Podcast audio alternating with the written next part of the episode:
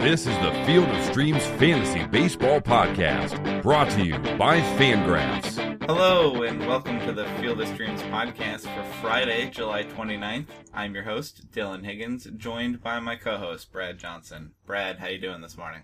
I'm good. How about you? I'm good. I'm good. We have another live show for Friday morning here. Going to talk lots of DFS for tonight, the 29th. We have a guest again this week, coming back for third time, fourth time, a, a number of times. Uh. Scott Strandberg is joining us this morning as well. Scott, how you doing? I'm doing well, doing well. It's a, uh beautiful rainy morning here, nice and cool Wow. for once. R- remind the viewers where you're at. I live in Oklahoma, so we don't get these cool days very often. Yeah. Uh, well, here in, in Portland, Oregon, it's nice and uh, sunny, actually. We have our, our little bit of summer going on right now, so it's not Yeah. Uh, Um, but yeah, so uh, we're doing our live show as we do on Friday mornings. So if you are joining us here, uh, we'd love to get your questions in, in the chat as well. If you'd like to join and let us know uh, either some comments or questions, we get them live here in the show. Um, but Brad, you are also speaking of things going on today. You're running the daily grind again. Yep. Uh, got our contest going. It's on FanDuel today. Uh, it's an interesting slate to work with. Mm-hmm. Uh, you got the 14 games, and u- usually I don't really like the large slates, but today there's so many bad pitchers that it's kind of fun. You're, you got a lot of stack options. Yeah, yeah, we're we're gonna get to that here in a second. It's gonna be a an interesting one. But um, if you want to play DFS uh, with Brad and other Fangraphs uh, and Rotographs readers, you can uh, head on over there. Uh, The link is you know on, on Brad's Twitter, uh, twitter.com slash uh, baseball a team. Pardon me. And uh, and also in the post, there's a link. You can find it. You can find the Daily Grind Invitational. Uh, play with us uh, on FanDuel. Um, anyway, yeah, let's go ahead and, and get into it because there's a lot here uh, for Friday the 29th. Not only, you know, 14 games, we're going to skip this Mariners at Cubs one during the day. Doesn't really fit the rest of the Friday slate, but lots of options to go with in the evening. Um, and, and we got we got lots to talk about. There's trade deadline stuff going on, which kind of affects DFS. Um, but but yeah, let, let's go ahead and dive in. So Brad, let's start with you at catcher for Friday. Where do you think you're you're going to try and go out of your many options? So the expensive end of the pool, that's Jonathan Lucroy. He's getting a lefty. It's at Miller Park. Uh, the pitcher is facing Steven Brault is uh, interesting. Uh, probably one of the better low price options today, just based Yeah. on the minor league track record. Still, still a, a risk of complete meltdown though. So he Uh, kind of walks everybody, but he strikes out everybody too. So yeah, he, he has a bit of a walk problem. I, it, I wouldn't say it's everybody, but it, it could backfire on him. Uh, he also gets strikeouts, so that's interesting. Right. Uh, that's why he's better than most other options. But anyway, Lucroy is facing lefty. We like still, that a, usually. still a great matchup for Lucroy. Yeah. Uh, the other two that are really standing out to me, uh, more towards the uh, bargain end on FanDuel, uh, same price as Lucroy on DraftKings, is uh, Evan Gattis. Uh, probably the best catcher option in general today, uh, let alone uh, you know cheap on FanDuel, like I mentioned. Uh, he's up against Matt Boyd, a lefty who's pretty bad usually. Uh, he, he's been better lately, but better is kind of a relative term. Uh, still, still not very uh, good in general. Mhm. So uh, a good power bet today. Uh, there might be thunderstorms early in Detroit, but I don't think that's really going to affect the uh, game or postpone anything. And then the other guy I'm looking at is Cameron Rupp as uh, a Philly stack that I'm thinking about against Tyrell Jenkins. Yeah, Uh, man. The, the thing about the Philly stack is I want to do it. I don't really want you guys to do it because I feel like if more than a few people are doing it, it loses its value. It's so low ceiling, even against Tyrell Jenkins. It's also uh, incredibly cheap. Yeah, there is that component too. You're mostly getting very cheap players. It's going to be a good way to fit in Max Scherzer if that's what you're thinking about. Right. Uh, right. But, but like I mentioned, there's a lot of interesting stacks today, and several of those are cheap. So we'll get into them. Yeah, we were, talking about uh, before the show. The the thing that jumped out to us a little bit about this slate is how many remarkably bad pitchers there are going and, and guys to pick against. And one of them we already were talking about is Tyrell Jenkins, who's a little bit of an interesting prospect uh, for sure, but not doing it in the major leagues so far. Uh, having some. I was gonna say homer issues, but he's just having issues all around. Yeah. Um, and so, you know, I like Cameron Rupp. And I think there are there are interesting Phillies to pick from. Um, maybe not a crazy ceiling, but uh, yeah, I, I think, think there's going to be picks uh, from that lineup all throughout the day. Scott, who, who are you thinking at catcher that Brad didn't mention? Um, I've got another. I've got a really cheap bargain option. Uh, Tucker Barnhart has he's been hitting lately, and he gets uh, he gets to face Edwin Jackson as a lefty today, and for he's twenty one hundred on FanDuel. Mhm. So if you need to punt a position, there's a lot worse place than you could do it uh, than getting platoon advantage against Edwin Jackson. And Barnhart has been hitting. Right. And a lot of people's favorite place to punt is at catcher, and I don't think that's crazy because even like the Well, yeah, the- absolutely. yeah, the ceiling Right. of the expensive pitchers is all right. Like you know, it can be okay, but it, you know, it, pretty popular to go cheap at catcher. You know, cheap at shortstop. Just hope to get some some points there. So And Um, Barnhart could. I mean, I, I would I would not mind having a, a red stack against Edwin Jackson today, and Barnhart is really cheap exposure to that. yeah, yeah. No, I don't think going cheap there, uh, getting in the basement there is bad at all. Um, any other catchers for you? Not really. I mean, um, I've got some interest in Sandy Leon just because he's playing against Tim Lincecum, and Yeah. it's really for me, it really is anyone with a pulse against Tim Lincecum today. So. Uh, I think that Boston lineup's going to score 38 runs off of him. It's going to be nuts. I, I wrote down Sandy Leon too. Uh, he's kind of hit his way into having that job. You know, not not every day, Yeah. it's still kind of mixed, but as long as he keeps hitting, he's still an option. Most people didn't see It's it kinda- coming, but all right, you know. It's- it's kind of the same situation as Barnhart, where it's like he's been hitting enough that in a matchup this good, I'll roll with it. You know, Yeah, yeah. No, uh, I like that. Uh, I had that written down. Um, beyond that, I wrote Yasmani Grandal getting Zack Godley. Yasmani Grandal's kind of saved his season a little bit. Not, you know, destroying the ball, but back up to where he should be. Useful option, and I think the Dodgers are going to score runs there. Um, yes. I guess I I wrote JT Realmuto getting Mike Leake, but that's kind of boring on both sides. It's serviceable, but nothing exciting there at all. Um, just a place Well, to with D, with with Dee Gordon coming back, you kind of wonder where Realmuto is going to be penciled into that lineup now. So I'm kind of interested to see that. But less yeah. exciting if he's not near the top. Um, Right. And I wrote Brian McCann getting Jake Odorizzi, but I don't love that either. I mean, it should be fine. Jake Odorizzi struggled, and I still like McCann. Um, one of my probably one of my favorite choices Well, from you- the Yankees lineup, but I, I think I'm with Do you. you want- cheaper. What, what's that? Oh, I was just going to say, do you want a crazy batter versus pitcher stat? This is not my one of the day, but this is a crazy Okay. one. You're telling me Uh, you have one you're excited about coming up, but this is Yeah, this is not the one. No, this is this one is about Brian McCann. Uh, career 12 for 23 with three bombs against Jake Odorizzi. Okay, that's enough to at least uh, think about it. We're we're not big on the Right. batter versus pitcher stats, but enough to go. oh, okay, Right. But when you've got three homers and 23 at bats, you're pretty locked in. yeah. So, Um, it's in Tampa Bay. I wish it were in New York, and you're going to pay a little Right. bit for McCann. If you have the money to put someone to catcher, I wouldn't mind going up there uh, a little bit. But I, I'm with you. I might be going cheap somewhere if I can. Um, I like the Yeah. Tucker Barnhart pick. Uh, Brad, did you have any other catchers we didn't mention? Greg Pop covers it. Okay, yeah, that's plenty. Um, let's move on to first base. Scott, you want to get us started at first base? Where, what are you thinking there?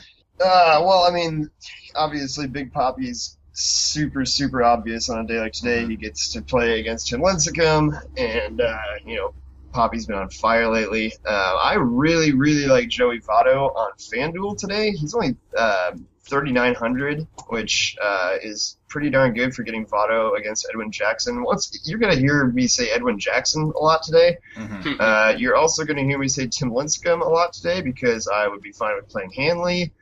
Uh, I'm not like thrilled about it, but hey, like I said, if you have a pulse and you're playing against Lincecum, you can be on my roster. Right, Um, and, and I feel like the Ortiz Hanley thing, you know, with one lefty, one righty, like every day one is the preferred one, which depending on your format almost makes the other one more interesting against a bad pitcher because it's Mhm. non-obvious in that way.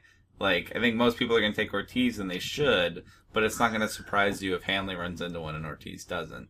You know, Well, and Hanley also costs about fifteen hundred less on each site. yeah. So So um, I I don't got that. I don't in a vacuum think he's going to have a better day, but I'm like might be a better pick in some situations. You know, Right. I mean, we're all throwing Yeah. darts, but I, I don't think that's crazy to consider Hanley at all. Uh-huh. I agree with that thought process. From a practical application, I've tried to use it several times, and I'm on the wrong side of it every time. I, I look at it and I say, everyone's going to be on Ortiz today. The matchup's so great. It's a right-hander. yeah, So I pick Han- Hanley, and he's like 55% owned. Yeah. And vice versa, I'll say everyone will be on Ramirez. It's like a lefty. Uh, no one's going to go for Ortiz. Or even just a, a flip side where, like today, Ortiz costs so much more than Ramirez that maybe Right. the price will drive people there.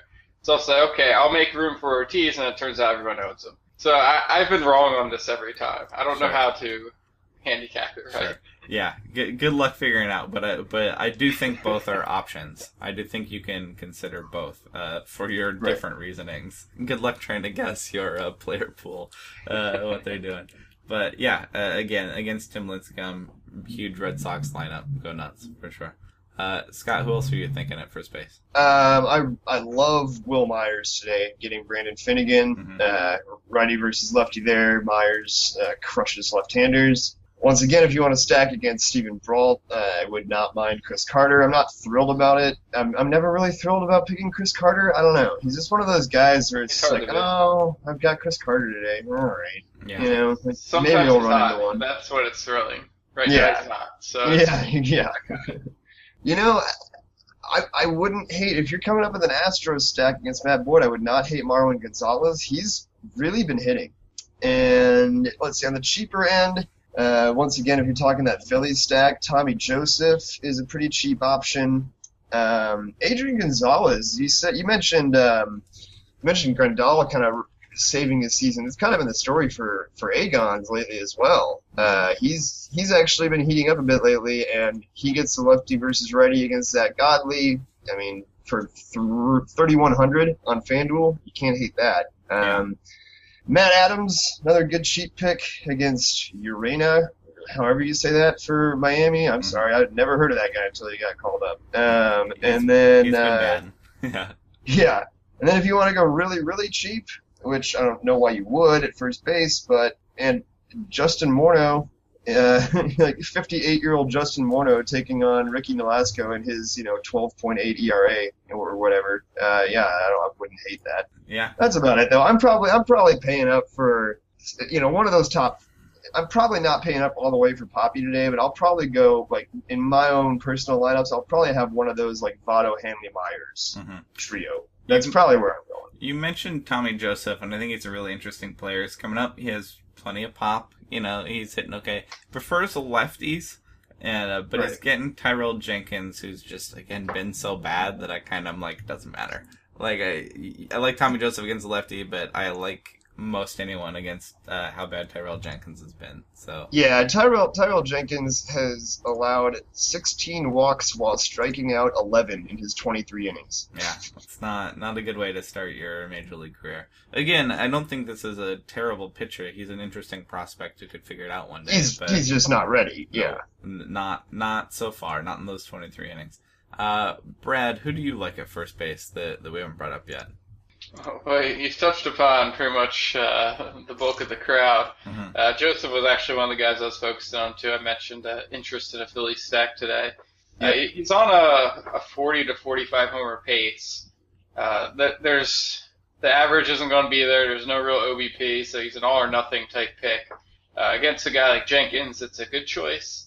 Uh, a good day to use him uh, because uh, if any of you had uh, focused in on uh, Eno's article about home run fly ball rates and kind of predicting which guys are able to control that, Jenkins was one of like the bottom five.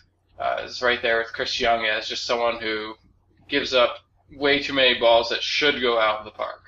So Joseph again, uh, a good matchup against Tyrell Jenkins. Yeah. Mhm. And he, he does prefer lefties, but he still has plenty of pop against righties. And when you're playing daily, I don't really care if you're like a low OBP guy. If I'm looking if I'm looking at a power bat, I don't really care if your OBP is under 300 because I'm playing you for one day and I want you to hit a homer. You Yeah. know? Right. Yeah, it's that it's that Chris Carter play. I feel like, Yeah. which uh, I also wrote down Chris Davis and in my mind, baby Chris Davis is Pedro Alvarez, and they both get Marco Estrada. And they're two guys that can go over for four, and Marco Estrada is a pretty good pitcher, but he gives up his homers. You know, not as many as he used to.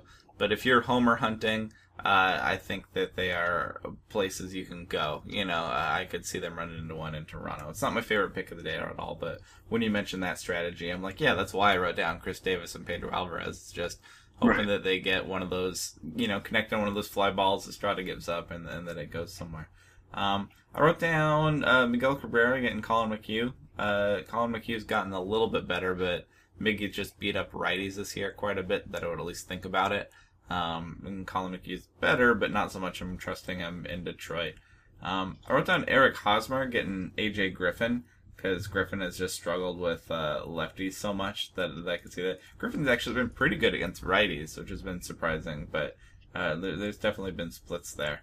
So it, I, I don't love the Royals lineup, but I, I could see uh, I could see Hosmer doing just fine. Um, wrote Carlos Santana getting Kendall Graveman because why not? Kendall Graveman's been so bad that if you want to take uh, Santana, who's a little bit interesting, they keep playing up near the top of the lineup for whatever reason. Are you are you not as excited about that? I am getting a lot less. I am officially no longer comfortable stacking against Kendall Graveman. Have you seen what he's done in the last month? The dude has been lights out, and Uh, he's not. He's not a good pitcher, so I don't expect that to continue. But Yeah. he's at the point. He's at the point where like I'm not playing DFS hitters against him, but I'm also not even considering using him as a pitcher in my lineup. He, you know what I he's mean? in that obnoxious gray area in the middle where you're like, oh Yep. no, you're kind yeah, of he yeah.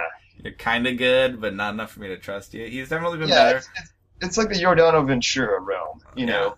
uh, looking at his stats, just you're right. It's been good over the last month. His ERA is four one five, which is not impressive, but that's actually really impressive considering where it was earlier this year. I'm like, oh, you must have been really good because bringing it all the way down to four one five, he was real bad. So. Uh, I admit I had not been paying that close attention to Kendall Graveman, and, and that's interesting. well, I can't. I can't blame you. Yeah. Um, the only other name I had at first base that we hadn't mentioned, um, and this is whether you want to talk about him at first base or not. Joey Gallo's been playing some first base, and he gets Edinson Volquez, and he's kind of the ultimate, you know, Chris Davis, Chris Carter could go over four, could run into one for you type player. Um, and there's not a lot of analysis on him other than that. Is he the most boom or bust first base guy? If you're talking about him at first base, Brad, do you like Joey Gallo at all? Yeah, I, I was looking at him in the outfield. FanDuel has him there for 2,000, hmm which I think is well worth the dice throw. Uh, obviously, there's high risk of a four strikeout night where hmm you know you don't even get contact in play. Uh, but there's also you know two homer upside, and uh, against Volquez, ground ball pitcher, he's a fly ball hitter.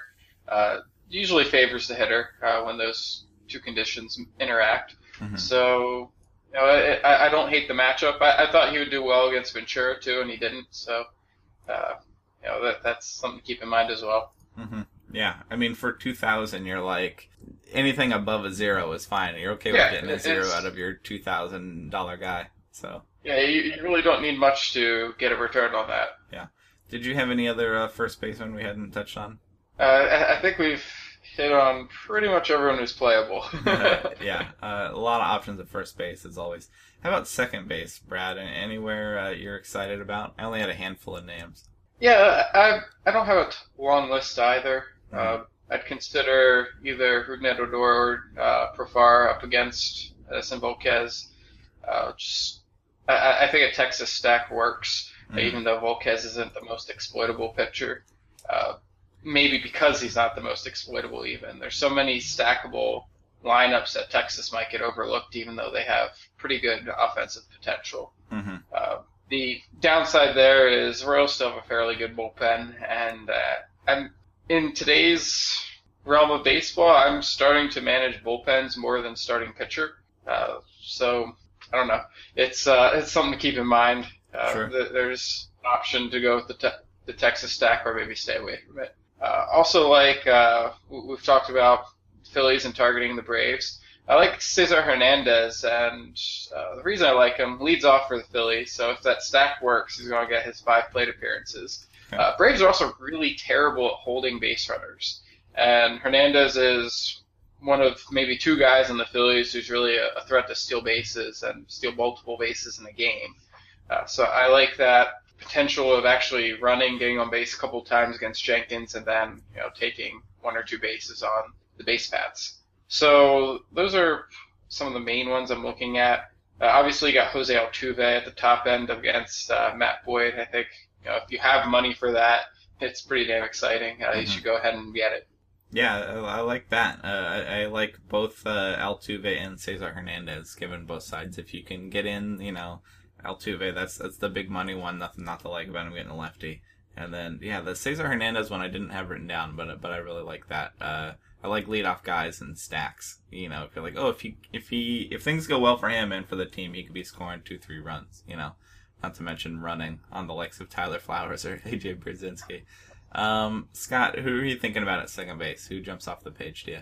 Uh, my favorite pick on FanDuel today is Daniel Murphy because he, he gets Samardzija, who has just unbelievable splits this year. Uh, if you are left-handed and you're facing Jeff Samardzija, he has about a one percent chance of getting you out. He's been so awful against lefties. So Daniel Murphy's 3,600 on FanDuel today. Uh, he's 5,400 on, on DraftKings, so I think he's priced himself out of contention for me there. But Mhm. man, any lefty versus Samardzija is just gold. I think he, I mean, he- I don't have it pulled up right now. I was looking at it last night. His his WOBA against uh, against lefties is something like 370 this year. Oh, Like it's just insane. It is absolutely off the charts. Um, and he's been really good against righties still. So it's just because he's been that bad against lefties. So go through that Washington lineup, find any lefty you can, and plug him in against Samardzija. So I like that play. Uh, I really like Pedroia against Lincecum. Pedroia is actually hitting righties quite a bit better than lefties this year. Yeah. Um, and so there's kind of that tricky reverse split pick, which uh, you know might not be as popular. Um, I got two more that are just like you know if you're building a Dodgers stack against Zack Godley, which why not? Um, Howie Kendrick has been hitting. Uh, hit once again, uh, this entire Dodgers team is kind of resurrecting their season offensively because we're Yeah. talking. This is the third guy in three positions that we're talking about who's like, oh my gosh, he's finally hitting. Um, and it's a small sample size, but Godley has really, really severe reverse platoons. He has a 383 WOBA against right-handers. So uh, Howie Kendrick is an option, if you, only, uh, of course, only if you're building a Dodgers stack. Yeah. Um, and then just one random one I'll throw out. Uh, Brian Dozier, uh, I really Jose Quintana's good, and I mean the Twins do have the ability to put up some damage against lefties, but I usually like to play them against fringy lefties and not good lefties that consistently dominate them like Quintana does. But uh, Brian Dozier is the guy in that lineup who has Quintana's number. He kills left-handers in general, and he's got four homers already against Quintana in his career. So uh, I would think about Dozier just for a one-off, but I'm I'm not stacking the Twins today. I I looked at that a little bit and I was like, man, I like all these Twins guys against lefties, but I'm like, But man, Quintana's a good one. Quintana like was always like one of my long time kind of favorite like usable like guys that you could stream and whatnot. And then when you see something like this where one of your favorite players blows up, you're like, on one hand, you're almost like proud, like you're a proud parent, like there they go. I always knew you were that good. And at the same time, you're like, you're never coming back to me. I can't get you in drafts Yeah. anymore. You're gone. I know what you like you are so overpriced now. Um, yeah, so it's the ERA two nine seven on the year. I I can't pick that many twins against him. I want to. No. I have the weird opposite pride now, where I'm like, man, I like streaming against you too, and like I can't do that. So yeah, um, I like Brian Dozier. Definitely can hit lefties real well. Um, but I'm with you in that kind of like hesitation, like, oh, man, against Quintana. Um, I didn't really have any second baseman we hadn't mentioned. Um, I, I like uh, like I like Pedroia too. Is the other one I, I really liked. He's whooping on righties and it's in a good spot and a good lineup to do it. So I think you know, and, the Angels bullpen is nothing to worry about either. You know, once they chase Lincecum from the game, and they should, they'll get into that bullpen that I'm not scared of at all. So I, I like Right. the Red Sox stack uh, as well. Um, Brad, did you have any other guys we, we didn't mention? Anybody not leaving behind at second base? Nope, uh, I think we're ready to move on. Cool. All right. So where are you thinking of starting at third base then? Uh, so it's probably not where I'm starting, but an interesting question: Is this the night Alex Bregman gets his first hit? I I wrote him Yes. down. Yeah. Yes, it is. Yeah. It, Yeah. it, Matt Boyd, you, you got to think that he can do some damage to him. Uh, he Matt had Boyd's gonna serve runs one and- up. Yeah, and I think it was 383 minor league plate appearances this year, 20 home runs. Uh, I, I really like going after Bregman today. I think maybe the uh, lack of hits so far might keep his ownership at a, a reasonable rate, hmm and that could uh, you know work in your favor if you end up owning him. It's Yeah, also we'll- we'll keeping his. It's also keeping his price down. So Yeah. Uh, Yeah, his price hasn't jumped because of the lack of hits again. and it is kind of concerning to see that. Um, it's, it's only been what like four games, three games. yeah, Four. uh, something like that. He, he's 0 for 9 with a couple walks. Yeah. Yeah. Guy is crazy talented. yet. I, I like it a lot. Yeah, He's he crazy is. talented. He's going to be a just fine major leaguer.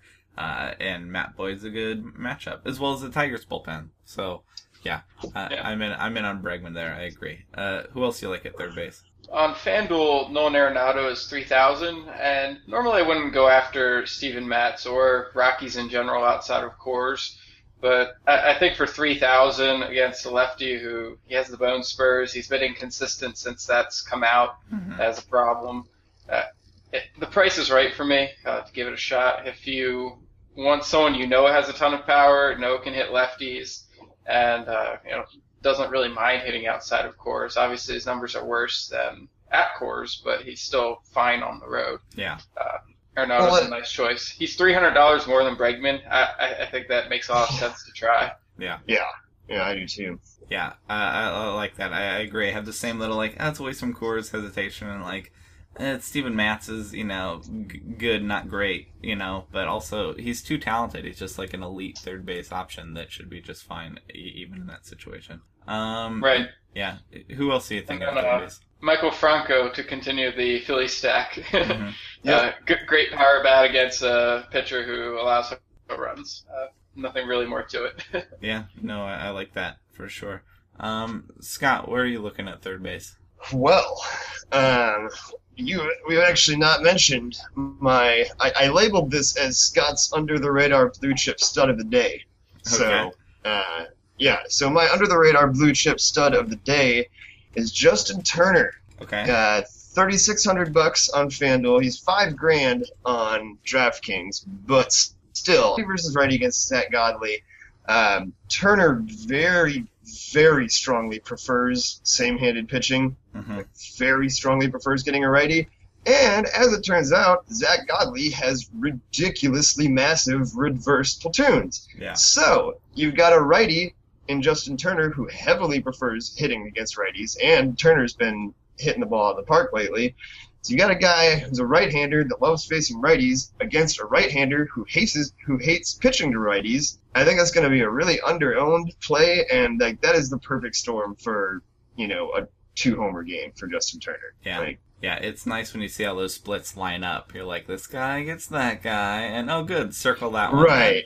Yeah. and especially when it's not obvious like that. You know, when you look at the righty versus righty, and even if you know that Turner is really good against righties, it's like, yeah, well, you know, but then you see that Godley has this, you know, un- terrible 383 WOBA against righties, and you're just like, Mhm. ooh, man, that matches up. Yeah. Um, so the other ones I had, uh, uh, Jedd Gyorko on FanDuel only. Uh, he's 2,900 bucks, and uh, he's been crushing lately. I think he has. Does he have seven home runs in the last nine games, something like that? I can check Um, it, but yeah, he's It's a good. lot. I know it's a lot, and uh, you know, against that uh, Marlins guy, Yeah. Urena, Jose Urena. Yeah. Jose Urena. Yeah. Yep. Yeah. Uh, I, I obviously really know. I, I, I obviously know a lot about Jose Urena. If you guys Yeah. haven't noticed yet, um, but uh, yeah, Jedd Gyorko. I mean, on on on on DraftKings, they've got him at forty nine hundred bucks, which Whew. seems like they've jacked that a little high. But on FanDuel for DraftKings twenty, is very sensitive. Yes, they are. They're touchy. But yeah, on FanDuel for twenty nine hundred bucks, I think that's a great bargain. Um, I also, if you're if you're looking for a Brewers stack, which I'm really not, but if you are, uh, Hernan Perez crushes left-handers, and he gets Steven Brault today. So uh, I think Perez just went yard uh, Mhm. last night, so wouldn't be surprised if he does that again. Sure. Yeah. That's uh, about it for me. But yeah, I love it. My favorites are uh, Justin Turner, I'm really on Justin Turner today. Uh, if I want to save some money, I'm definitely going to go down to Bregman, I believe. Yeah. Uh, also, if you're building a Boston uh, Boston stack, uh, Travis Shaw getting Lincecum, why not? Yeah, um, I wrote that too. Just exactly that. The Boston stack, he gets Lincecum, he can handle righties. Yeah. It should be fine. Yep. Um, Brad, any other third baseman for you we didn't mention? I don't really see any that are really jumping off the page. Um, yeah. You know, th- there's always your top end options like Machado and Donaldson that you can use in any matchup.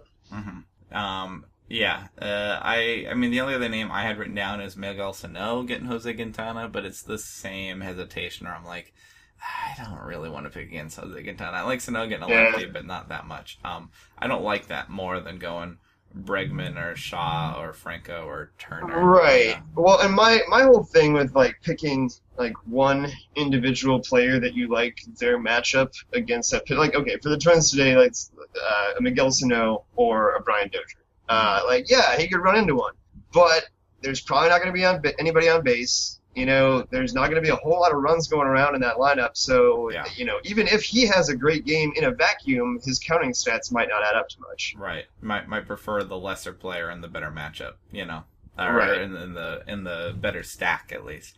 Yeah. Um, yeah. Exactly. All right, on the shortstop, uh, Brad, what are you thinking at shortstop for Friday? Uh, so top of the pile for me uh, has actually focused in on uh, Carlos Correa as the expensive one that I'm looking at, and then uh, Aledmys Diaz is the uh, or Diaz as the uh, one that I like, who's a little cheaper. How is How on is FanDuel. Aledmys? How is he so cheap? How is he twenty nine hundred bucks? I don't I don't know what's happened with that. FanDuel, we mentioned DraftKings is very sensitive with their pricing. Fa- FanDuel is like I have no idea what informs their pricing. That- Seriously, like Yeah. that, he's been really good all season, and I looked at it. And I was like, man, is he slumping lately? Like, why is his price No, down so not. far? He's and not he's not slumping. slumping at all. He's, he's, playing he's great. still back in second. it's it doesn't make any sense. Yeah. no. I, I've noticed that FanDuel's been trying to be more sensitive to matchups and parks lately, and I don't think they're.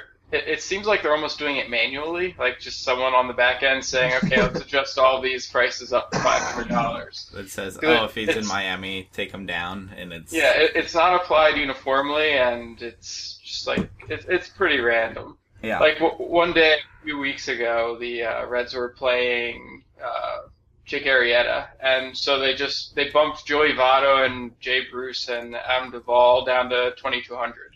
And it's like, okay, well, I guess I have to stack against Jake Arrieta today. right. yeah. And that actually worked out. so Yeah. that was uh, that was a funny day. So you're anyway, all in, you're all in pricing on is weird. Aledmys Diaz on FanDuel though. Yeah. Love, me too, Love yeah. his. He, he's such a high floor, high ceiling guy, and you know the park's not great, but it's not terrible either. God, and at that It's- price, it's at still- that price, it still just who plays you in cares? score runs. It just depresses your uh, power numbers. Yeah, I like that. Uh, who else are you thinking at, at shortstop? Uh, I, I don't mind Trevor Story for the same reason as Mhm. Nolan Arenado. He's three thousand again on FanDuel, which at price you can make this gamble. Uh, he's a guy uh, more of the uh, Chris Carter mold as opposed to Arenado, where you know it's not steady production, but when he hits, it's it's pretty damn good. Yeah. And uh, I, I don't think you really even have to worry too much about matchups with him. Uh, it's just a matter of you know, kind of pure luck. Some days he's getting everything, and some days he's you know striking out all over the place. He's improved a lot over the season, even though it's uh, a little hard to see in the numbers. Made a lot of adjustments. Uh, it's made me pretty excited about his future, just in terms of seeing him make those adjustments. Um, you know, imagining those uh, trending out to the future as well.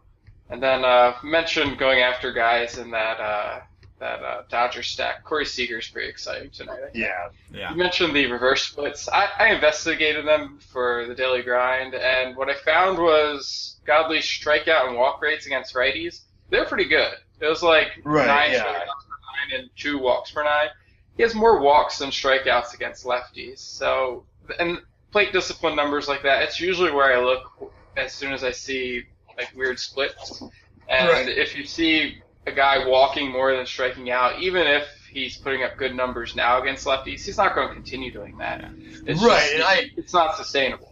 I wasn't saying that as to mean that I'm not playing lefties against Yeah. Right. Godley. I was, I was, yeah, I was saying that like anybody, you're good. There are reasons to be excited about both sides of the plate against Zack Godley. Feels like Yeah, absolutely. yeah. Yeah. Uh, and Corey Seager is such a stud already that I, I Yeah, trust he him really in is. most matchups where I'm like, yeah, he's gonna. He's. I just believe in that almost more than I'm down on Godley. I'm. I'm just His Seager. his numbers against righties this year are just nuts. Oh yeah, he's he's been great. And in the minor leagues, he handled lefties. I don't think he's gonna have Right. terrible splits in the majors or anything. No, I'm I'm Yeah. all on on Corey Seager. He's gonna be fine. Um, Scott, who are you thinking about at shortstop that Brad didn't mention? Uh, if you want to do if you want to do your Red Sox stack and you got some money to spend, Xander Bogaerts does prefer lefties, but man, it's Lincecum. Who cares? Uh, and then uh, Jonathan Villar uh, getting the lefty Brault. Uh, he Villar is a switch hitter, but he does strongly prefer left-handers as far as his actual hitting goes. Mhm. So Jonathan Villar looks good today. Um, and then I've got a DraftKings value pick. Uh, Danny Espinosa is, I mean, you can pick him on FanDuel too. He's 2,600 on FanDuel, 2,700 on, on DraftKings. So I love that price point on DraftKings especially. But um, once again, you get that platoon advantage against Samardzija. Uh, just play it. Anybody, any anybody batting from the left from the left side against Jeff Samardzija, I don't care if it's in the same. He's gonna give up everything to left-handers. So play it. That's interesting. Yeah, you mentioned uh, Jonathan Villar, who to me feels like uh, even more so than Quintana, like that old sleeper on mine, where I'm like, man, I used to be one of those few guys in on Villar. It was so sneaky. I liked him, and then he blows up. And part of me's like, see, told you. And part of me's like, I can't afford you anymore now. Like he's just he's become great. He's so good, uh, which is great to see. And I I love this pick against Steven Brault. I'm picking Villar lots of days, but especially against lefties. So. Yep. Villar was my steals pick for the daily grind, like every day for the first month and a half of the season. So I was finally owned enough.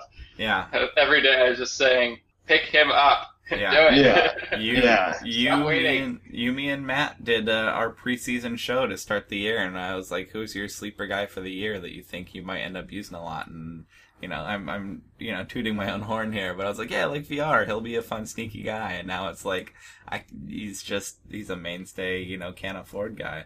He's, Uh, he's not even sneaky. He's just fun. Yeah, he, he's the Brewers team for being pretty bad. The Brewers are really fun. They run a lot. They strike out a lot. They uh, they hit. There's some power there. There's interesting guys all up and down the Brewers in some places. Uh, For now. for now, yeah. Let's, let's talk next week, and that might not be true I- anymore. I'm not saying I wish I were a Brewers fan, but it's a it's an interesting team for sure. Um, yeah. Brad, were there any other shortstops for you before we move on? I don't think so. Yeah. Uh, yeah, we, we can move along, I think. yeah, there's plenty of options there. Um, all right, in the outfield, uh, I started with uh, you can think about George Springer getting Matt Boyd. George Springer loves lefties, should be just fine there in Detroit. Um, I wrote basically Cardinals outfielders against Urena. If you want Matt Holliday or Stephen Piscotty, especially, they're going to do just fine. I don't care that it's in Miami. Uh, they're both plenty talented, and Jose Urena.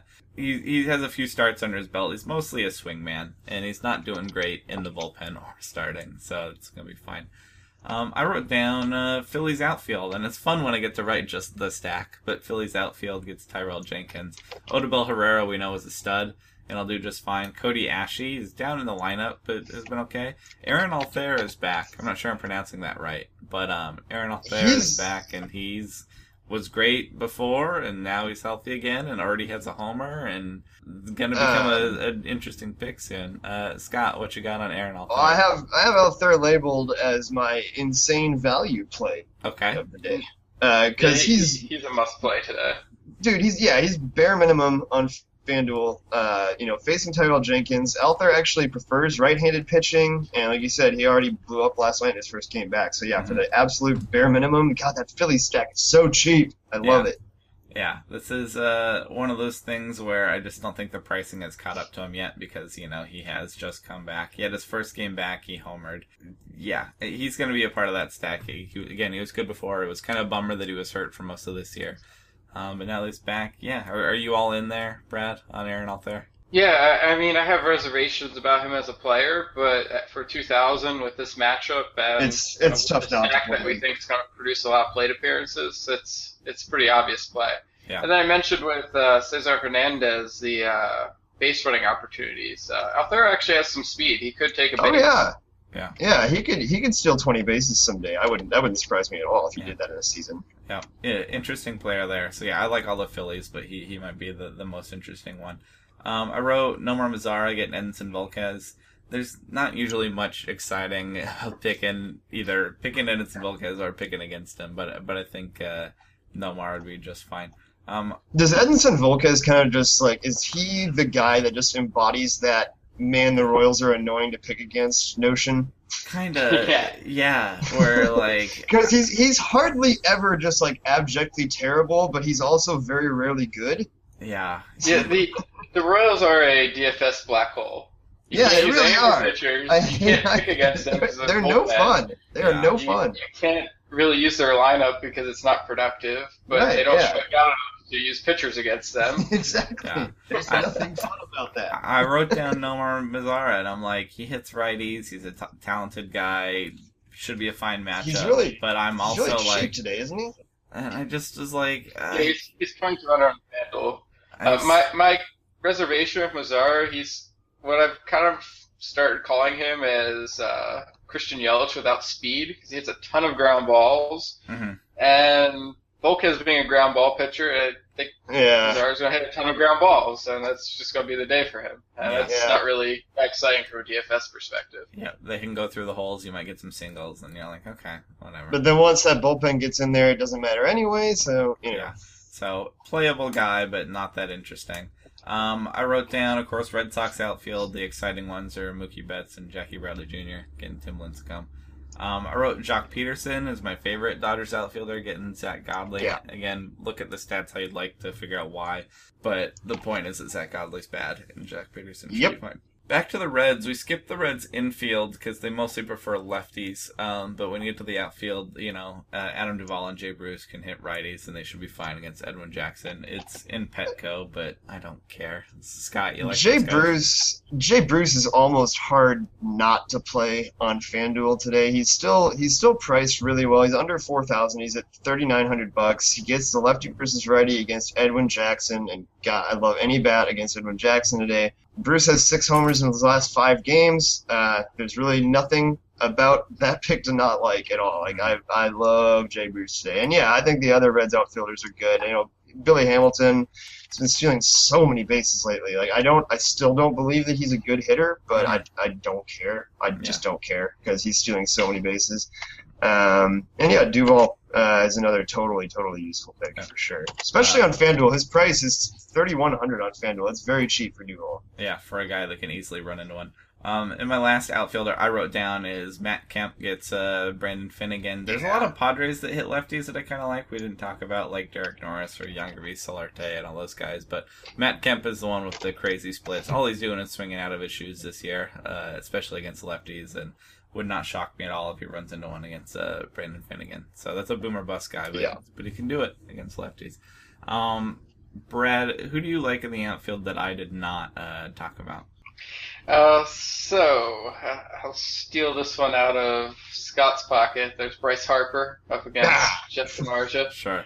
And if you're going by Scott's rules of any lefties, uh, Ben Revere's also in there. hmm And, uh, you know, occasionally useful. Uh, a guy who will be very scarcely owned. I think that's the upside to thinking about a, someone like Revere is uh, just ownership rate should be almost non-existent. Yeah. Uh, And Bryce Harper's been slump, quote unquote, slumping. Are you worried about this? by Bryce by Bryce Harper standards, he's slumping. Yeah. But I mean, there's no worry for me there at all. It's Bryce Harper. I don't. It doesn't concern me, and especially for daily games when you have a matchup like this, like lefty Bryce Harper against righty Jeff Samardzija, and he's under four grand on FanDuel. How often do you get to play Bryce Harper for less than four grand? yeah, Never. So Yeah, today's and- your day. And I think that would be my point too. Uh, I, I have concerns, but they've adjusted his price so that you know those are Alleviated, yeah. I I feel like he has one of the highest ceilings in DFS because he can, as much as anybody, just show up with a multi-homer game out of nowhere. Like it's not going to shock anybody at all. So yeah no. Yeah. not at all. And this is the this is the matchup to do it in. yeah, okay, I like that. Uh, who else do you like in the outfield, Brad? I, I like Gregory Polanco as a one-off against uh, Junior Guerra, who's it's a pitcher I like. Mhm. Uh, splitter ball guy though, you know sometimes those splitters get left up, and when that happens, they get hammered. hmm Uh, so Polanco, good hitters park, uh, Miller Park for power. Um, you know, if he gets a hanger, he could send it deep. hmm Uh, that's that's. I'm not really looking to use a pirate stack against him, but I, I would consider using Polanco by himself. Guerra to me is another one of those guys who's not good enough that you'd ever want to use him in your own lineup, but you also just can't stack against him. I, I've Yeah. liked him in some matchups. It, it's not with full confidence, but he gets enough strikeouts to be a little bit interesting. But I agree, he's kind of near that, that middle ground that's uh, a little iffy. It feels like Chris Davis leads the league in multi-homer games. I, I don't know if that's true, but it feels like it should yes. be. Yes. And uh, the other one yesterday, uh, he's up against Trevor Bauer today, who has looked better this year, but has his clunky outings. And you know, Chris Davis, he, he's not really park constrained at all. So while progressive field's bad for righty power, I'm not worried about using Davis per se. Uh, he, he's a pure upside play. You know, you're hoping for another multi-homer game. If you don't get it, it's probably because he went 0 for 4 Yeah. and kind of ruined your lineup. it's uh, that's kind of how DFS is these days. You got to take a lot of gambles. I I saw speaking of Chris with a K Davis, who's been awesome. I saw on baseball Reddit, which came from High Heat Stats on Twitter, that Chris Davis with a C and Chris Davis with a day. Sorry, Chris K. Chris Davis with a K. Oh boy, the Chris Davises over the last 365 days, the last calendar year, they both have 45 homers, 143 hits, 111 RBIs. Oh my Exactly, God. which is one is a weird an, one is a weird anomaly, just that they would have the same number of home runs, hits, and RBIs for the last calendar year. Also, the point is, Chris Davis with a K has been awesome. I think Yeah, that's yeah, also what it's- was pointing out. 45 homers in the last year, 111 RBIs. I mean, very streaky player. They're both very streaky, so it's kind of I don't know. That's a weird, weird anomaly for two guys that are you know separated by a C and a K. But um, I just wanted to one that that's fun and weird, but two, Chris Davis with a K, all of a sudden a crazy you know low OBP guy for sure. Uh, whiffs a lot, but you know in, in these games you're just looking for that upside on that big day. I think Chris Davis got to talk about, and so uh, are you thinking about him against uh, Trevor Bauer? Yeah, it's it's an option. I think it's one that'll mostly fly under the radar, even though the Mhm. upside's pretty intense. I tend to find him sneaking into my lineup as a my last pick pretty often. Mm-hmm. Uh, I'm just you know I'm sitting on thirty two, thirty three hundred dollars and trying to figure out who I want to spend that on, and I can you know make a stack deeper with someone who's pretty fringy or go for Chris Davis and hope he hits two home runs. Yeah, I've been, uh, I've been like- shooting for the home runs lately. yeah, I like that for sure. Any other outfielders for you? Uh, you can go ahead and try Cole Calhoun or Mike Trout up against Rick Porcello. Uh, you know, it's another situation where you know, maybe with all these crappy pitchers out there today, uh, people forget that you know Porcello usually allows a few runs. Uh, Calhoun and Trout could be the ones who supply them. Uh, more one-off type picks to me, and uh, you know guys who should be you know less popular than their talent. Sure, sure. Yeah, again, there's so many bad pitchers that picking against a maybe not a good one, but a decent one is a, an interesting option uh, where a lot of people might not be going. Um, Scott, who do you like in the outfield that we haven't gotten to? Uh, love Ryan Braun today if he plays. Uh, he was a late scratch yesterday. I forgot the reason. Um, it didn't seem like anything too tightness. Okay, well, scratched for tightness. Um, He's, his his entire right side was tight apparently. I get, I guess, I guess. Um, so yeah, if he if he plays today, that's a great matchup. Braun just dominates left-handers, and he gets Steven Brault. Um, so I think that's a great pick. Like Adam Eaton. It's kind of a mid-range price. Once again, one of those guys that like if you're sitting on like thirty-three hundred bucks, and like, God, who do I spend this on? Like, eh, you know, Adam Eaton against Ricky Nolasco. I mean, who who doesn't like playing lefties against Ricky Nolasco? Who doesn't like playing bats against Ricky Nolasco? Sure. Like, there's so there's so many bad pitchers today that we barely even mentioned Ricky Nolasco. How amazing! Like that is so telling of how many bad pitchers there are today. And then yeah, you mentioned the Boston outfield, but if you want the cheap part of that, Brock Holt's is still under three grand on FanDuel, and uh, you know lefty versus righty against Lincecum. Got you know there's a lot to like about that. So got to make sure he gets in there, of course. But That's Yeah. about it for the outfield. I think we covered it really yeah, pretty well. plenty of them. All right, let's get into pitchers because there's a bunch. There's a lot of bad ones. Um, some of them you can pick in a GPP sense, just trying to hope they'll luck into them doing something good. But there's actually some interesting uh, good pitchers here as well. Um, Brad, where are you thinking to start uh, on the pitching side? Uh, guys you might actually pick in DFS. Uh, well, so the guy who got mentioned, Max Scherzer, uh, obviously the uh, gold standard of the day. Uh, he's priced as such, uh, almost 2,000 more than anyone else on FanDuel and uh, you know, similar on DraftKings. Uh, just standing all by himself. He's actually 3,000 more than anyone else on DraftKings. Yeah. Uh, so it's a solid matchup. The Giants aren't really a scary lineup. Uh, you got AT&T Park there too, which you know helps him to avoid home runs. Mhm. Uh, they also don't strike out a ton, so that might take away a little bit from his uh, you know 20 strikeout upside. Still, it, it's a solid matchup for him. Yeah. Uh, I, if you have the money, I don't really see any reason to stay away unless you think he'll be too popular. Right. Uh, that also means you're you're going to have to be chasing pitchers who might be able to outperform him. Uh, it's not really a good day to you know try to go with I don't know like a Tyler Chatwood who you're aiming for 30 points on FanDuel out of and you know hoping the rest of your lineup clicks. Uh, there, there's enough stacks out there that someone's going to put a Scherzer lineup together with you know the top hitters too. Uh, so if you want to be a Scherzer lineup, you're going to have to beat Scherzer himself. Uh, guys who can do that, I think uh, Vincent Velasquez, a good option against the Braves. I'm a little concerned with the way the Phillies are managing him though, since his injury. I'm not sure they'll let him go, you know, the full distance like he did against the Padres way back in the beginning of the year uh, with that uh, you know, huge outing of his. Uh, but that's really what you're hoping for, a big outing uh, where he goes seven plus innings, um, 10 strikeouts, uh, and a win. Uh, he, he's probably still my best bet for beating Scherzer, uh, just because that Braves lineup's so weak. hmm Uh, I also like Quintana and Porcello as guys who, you know, most days they're kind of just standard, you know, run-of-the-mill uh, core players.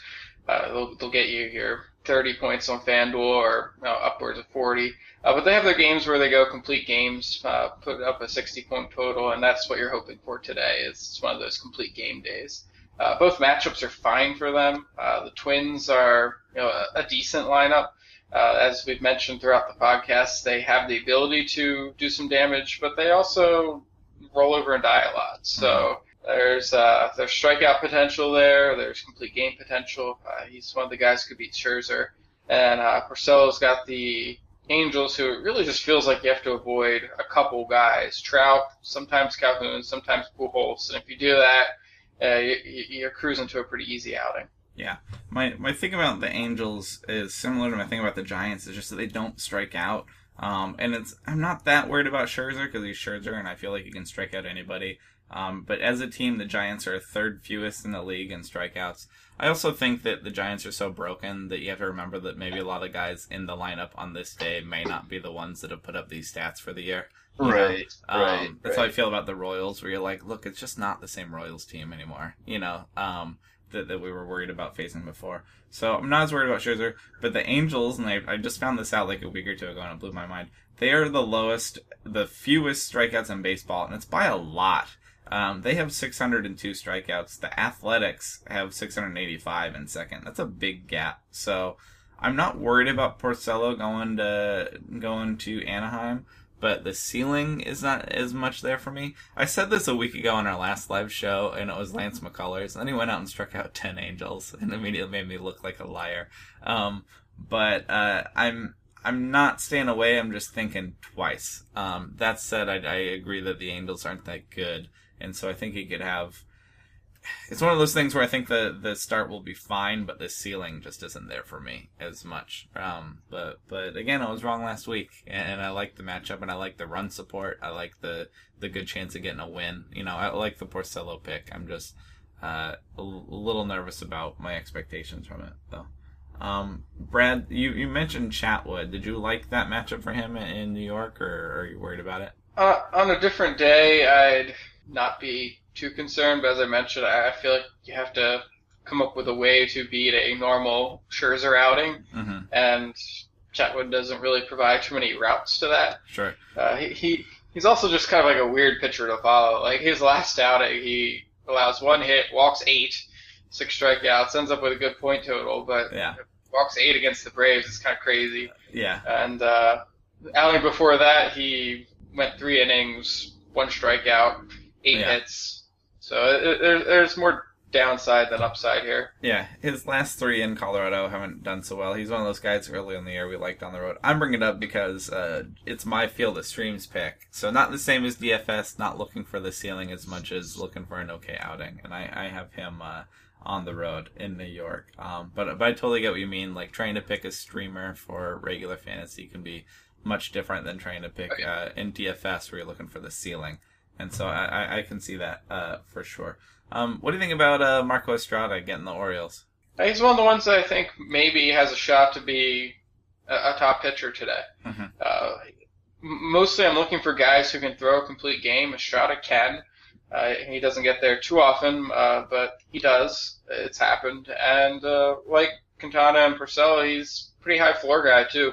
Uh, the the match against the Orioles always concerns me, but they tend to have off days too, and when they do, they strike out a lot. Mhm. So there's potential there.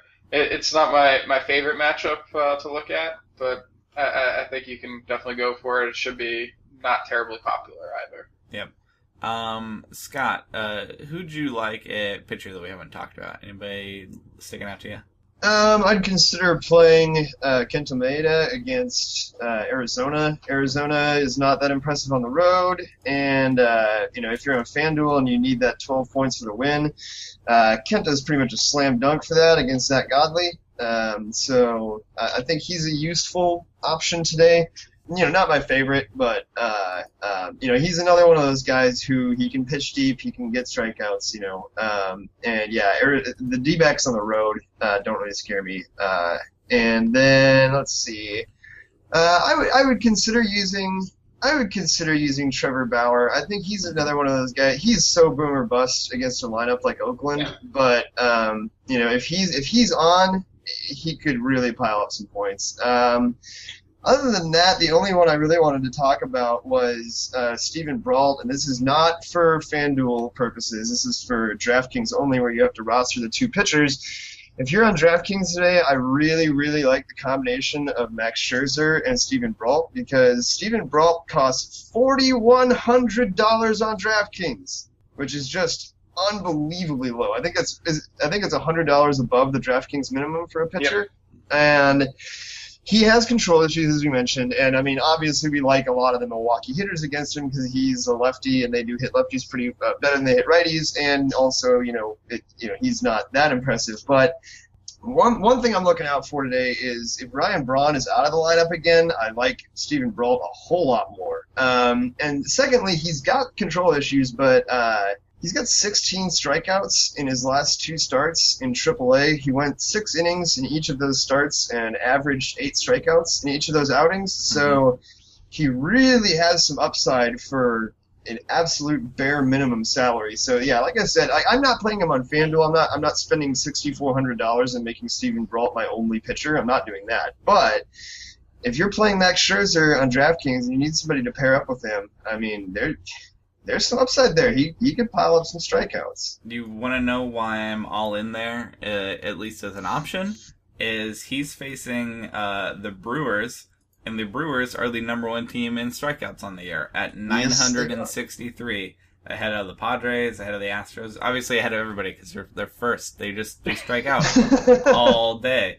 Um, and yeah, this is one of my new favorite stats to look at is, is team strikeouts, just in terms of pitching matchup. Yeah. And so yeah. this guy can strike people out. He has the best matchup for strikeouts. Uh, it's a team that can be pretty boom or bust. Uh, I it's probably for more of a GPP play where you're just looking for the crazy ceiling, but and the floor is low. He could blow up on you for sure. But uh, I'm super interested there. I agree, and especially for that yeah, crazy it- price. especially yeah, on, on, on yeah, like I said, on FanDuel, I'm not I'm not doing it. I'm, I'm not playing Steven Brault as my one pitcher, but in, on two pitcher sites, you've got to give him a wild card look because he's he's a hell of a value, and he does he does have the upside to. Yeah. He's not gonna he's not gonna go deep. That's Yeah. the thing. Is like you're hoping for like five innings, maybe he gets six, you know, but he could also have eight strikeouts by the time that's over. So You could get your Good your secondary choice. Sure. Uh, no, I, I like Steven Brault. I'm glad we got to talk about him there in that matchup for him. Um, you, you picked some guys against Samardzija, some lefties, but are you considering him against the Nationals in general? nope. No, too scared of that split. That's fair. Hard no. That's I'm, I'm, I'm just too scared of the fact that he's gotten shelled every single time he's pitched lately. That's Sure. what I'm afraid of. That's a that's a good reason to not pick a guy. Um, the only other mean, I, it is, it is, you know, it, it does seem like a good situation for him because, like, he, his, his weakness is against lefties, and he's at home, which AT&T Park is one of the, abs- you know, the total lefty power killer. Mhm. I still don't care. I'm still Yeah. stacking any lefty against him, and I, I think it's gonna help. Be, it's gonna help those guys be under owned. I think Yeah. because people will look at Bryce Harper and be like, "Ooh, he's only four thousand dollars," and then they'll be like, "Oh, but at San Francisco, it kills lefty power." I don't care. He could have five doubles today. You know, like even if he doesn't get one over the wall, there's so many extra base hits to be had for lefties against Samardzija. Yeah, not not not not just Samardzija out there he only has he's he's he's weirdly expensive too, if I remember right. Like he he costs way more than he should. has Uh, one quality start in his last six outings. And Man realize alive, quality starts aren't everything, but that's not much. No, and and who's who's spending eighty two hundred dollars on FanDuel for that? Yeah. Uh, you know, let's see on on DraftKings he is eighty eight hundred. Yeah, who's spending that kind of money on Jeff Samardzija? Yeah. Not not me. I mean, I guess somebody is. Yeah. Um, only other guys that, that I thought might mention. Um, Mike Leake goes to Miami. Mike Leake is the ultimate boring pitcher. Doesn't have much of a ceiling. Um, I mention it because Matt is taking him in the Field of Streams contest. He's 49% owned. He's right on the bubble. Um, again, not a great DFS guy because the strikeouts and the ceiling aren't quite there. Um, but, uh, it could be fine as a streamer. And then, Brad, I want to ask you, were you thinking about Steven Matz at home against the Rockies? I know Rockies on the road is always a little bit intriguing, but also Eh. scary. I'm worried about Matz these days. Yeah. Y- Yeah, you can do it, and if I knew And- Matz was healthy, I'd be all in on it. Uh, yeah, I I have no qualms with taking the Rockies on the road and going against them. Mhm. Uh, but with with Matz kind of looking shaky, I'm, I'm not too comfortable with. Did you? You know, I oh, I was just think gonna he'll say short outings too. Yeah. Yes, Scott, that's what I was gonna say. Matt's Matt's Matz is recording tons and tons of short outings. He's pitched into the seventh inning twice in his last ten starts.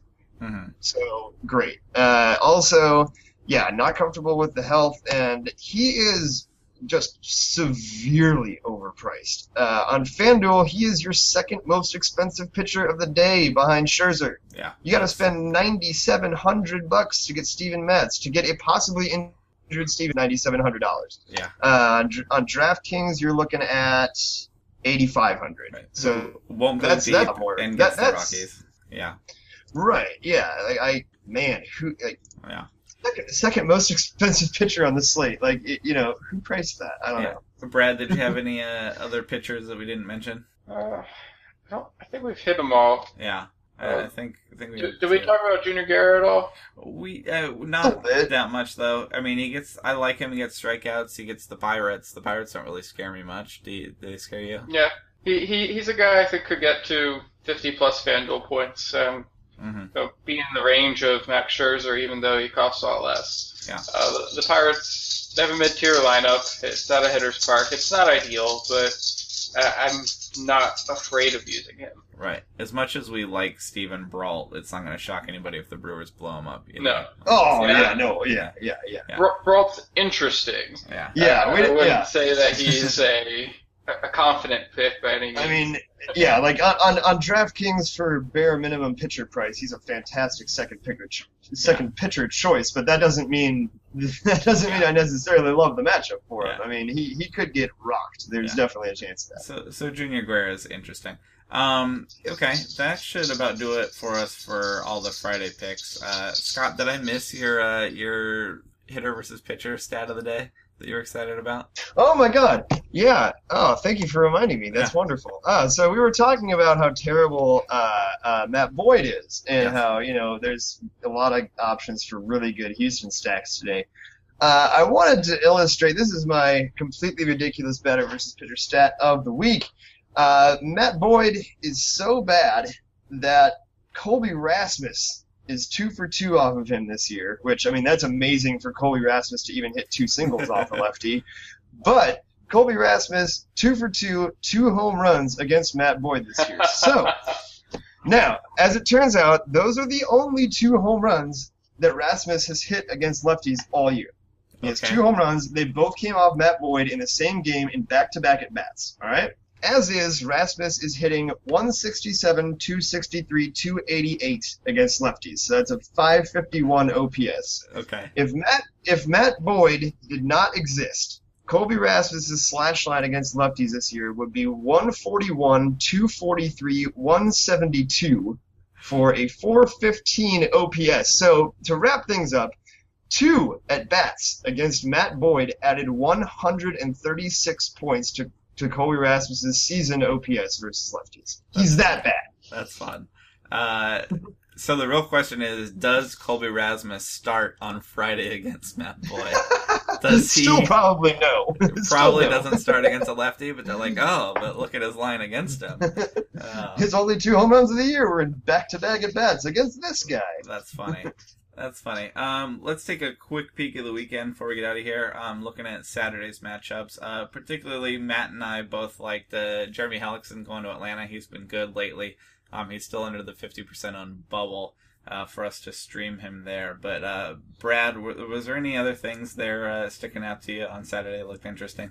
Looking forward to seeing how Reynaldo Lopez performs. Uh, good park to work in. Uh, he had an interesting first start. Uh, 4.2 innings, nine strikeouts, a bunch of runs, hmm uh, a lot of hits allowed. So, and my scouting report going into that outing was basically, you know, minus command. Uh, he gets by with, by working in the middle of the plate. Uh, so if you look at his minor league numbers, he doesn't have walks. Like he looks like he should be an absolute stud, and he's got the stuff to be an absolute stud. Uh, but that's because he's just throwing it right through minor league hitters' bats. Uh, can't really get away with that in the majors. So uh, hopefully we'll start to see him you know, work the edges a little more. And as I mentioned, the command's minus, so you, you almost hope to see him walk more guys because it means that he's staying away from the middle of the plate. Mm-hmm. Yeah, uh, I could see that too. I also like uh, Anthony DeSclafani going to San Diego, getting the Padres right in San Diego. He's been confident enough that I like that matchup. Um, anything on Saturday jump out to you, Scott? I forgot to look, so no. No. All right. Well, let's, let's, that's all right. Let's peek at Sunday real quick too. On Sunday, um, I have my eye on Blake Snell at home against the Yankees. I don't think they hit lefties that well. It's in Tampa Yeah, I, He's I, I've tried. I've tried playing him a couple times this year. I, I, he's got upside for sure. Yeah. There's a And the Yankees, man, the Yankees just that lineup is is not as good as the names would suggest. That's No. for darn sure. they're they're down there. So he's my that. He's my streaming option. I'm also interested in Jerad Eickhoff going to Atlanta. As bad as Atlanta is, they have a lot of lefties though, and that's his weakness. So he's I've been burned. Eickhoff's pretty darn good though. He's pretty good. He is. That's in, He- that's an he's interesting. improved against lefties too. Yeah. Uh huh. So that After the start of the season, I've been pretty even. Yeah, I'm taking Snell. I'm interested in that matchup there. But um, uh, Matt is going with the return of Homer Bailey, uh, and he gets a soft landing spot going to San Diego. Also, if I like DeSclafani, I have to at least you know lean- more of a streaming option than a DFS option. But Homer Bailey's back, and he gets San Diego, and that's uh, I'm gonna look up when the last Homer Bailey start was. it seems like it's, It's been a while, man. It's been a long time. It was early 2015, I think. Yeah. Um. I think we got like two of them in there. Yeah. Before he, Yeah, that's right. I remember that because I drafted him that year, like in like several leagues, and it was just, 'cause- yeah, I, I took him as a sleeper too. Yeah. Uh-huh. This is a guy who can put up ace numbers and he costs a dollar. yeah. And then he and then he slept his way to three strikeouts on the season. the other. uh, Uh, yeah, he's, The other thing on Sunday, uh, Rich Hill is back. Hopefully, maybe if, it, if he's yeah, involved. it's your it's your boy, your boy Rich Hill. He's still on my roster, sitting there day to day. You know, not on the DL, but uh, anytime he's back he's pitching, he's interesting. I want to see him be good, and I want to see him traded to a contender, and I want to see him pitching in October. Uh, that's gonna be fun. Uh, just want him to be healthy. That's all. Uh, Brad, anything stick out to you on Sunday? Looks interesting. Um, really looking forward to Steven Wright versus Tyler Skaggs game. Mhm. Uh, nice challenge for Skaggs against the uh, Red Sox. Yeah. Uh, definitely going to be uh, a good test to see where he's at. And then uh, you know, Wright's always fun to watch. Who, who doesn't like watching knuckleballers? Oh yeah, they're they're a fun wrinkle uh, in baseball. Felix Hernandez By way, goes I- to uh, Wrigley for Sunday night baseball too, which is kind of cool. Speak, speaking of knuckleballers, I got to see Eddie Gamboa the other day in Durham. That Oh, was yeah? fun. I bet. Right on. Okay, that, that should about do it for us. Uh, Brad is on Twitter at baseball a team. Brad, you got anything special going on lately? Just more of dynasty stuff, more DFS Yeah, stuff. more, more the same. Uh, today, my big thing is deciding if I want to upgrade to Windows 10 or not. Uh, Yeah, it's the last day I get to decide. So, my yeah. anecdotal opinion is it took a few days to get used to it, and it's fine. I'm fine with it. yeah, that's what I figured it would be like. Yeah. And I like it. they claim fine. it's easy to go back to Windows 7 if I want to. So, Yeah. I, I like it just fine. Yeah. Um. So Brad is on Twitter at baseball18. let let him know what you thought of the Windows 10 upgrade. Uh, Yeah. And also your uh yeah your DFS questions and your dynasty stuff. And Brad writes all over. Um. Go go join him there. Join the uh, daily grind. Use his picks he picked today against him. Basically, there is what you can do there. Um. Scott is on Twitter at Scott Strandberg. Scott, what what do you got going on lately? Uh, baseball wise, I wrote about. Let's see. Uh, I wrote something about Ryan Schimpf Mhm. on Monday. Um, Red hot uh, Ryan Schimpf. Yeah, he's one of those guys that I've really been enjoying playing in uh, in DFS lately because his price still has not caught up to his production, and he's just running into homers left and right. Um, so yeah, I wrote wrote a little bit about him, a couple other guys too, uh, like Devon Travis, just kind of like an under-owned second baseman column. Uh, Jedd Gyorko was in there too. Um, but yeah, uh, basically just picked a few guys I was like, man, I love playing this guy in DFS, and he's super low owned. So. Yeah. Um, but yeah, uh, I've got my August second base rankings will be up on Monday. Um, so that's always a chore. But uh, yeah, other than that, not a lot, man. Uh, super boring stuff. Other than that, Yeah, well, Scott again on Twitter at Scott Strandberg, writing at Rotographs. You can follow him there and, and see what he's writing about, including uh, Ryan Schimpf. I'm on Twitter at Higgins Yep. Uh, love getting feedback about the show. Love hearing from the listeners. But um, yeah, that should do it for us for the weekend. Uh, thanks for listening. Thanks for joining us. Uh, good luck with your picks, and we will see you guys on Monday. Thank you for listening to the Field of Streams podcast. For more fantasy baseball analysis, visit fangraphs.com slash fantasy or follow us on Twitter at rotographs.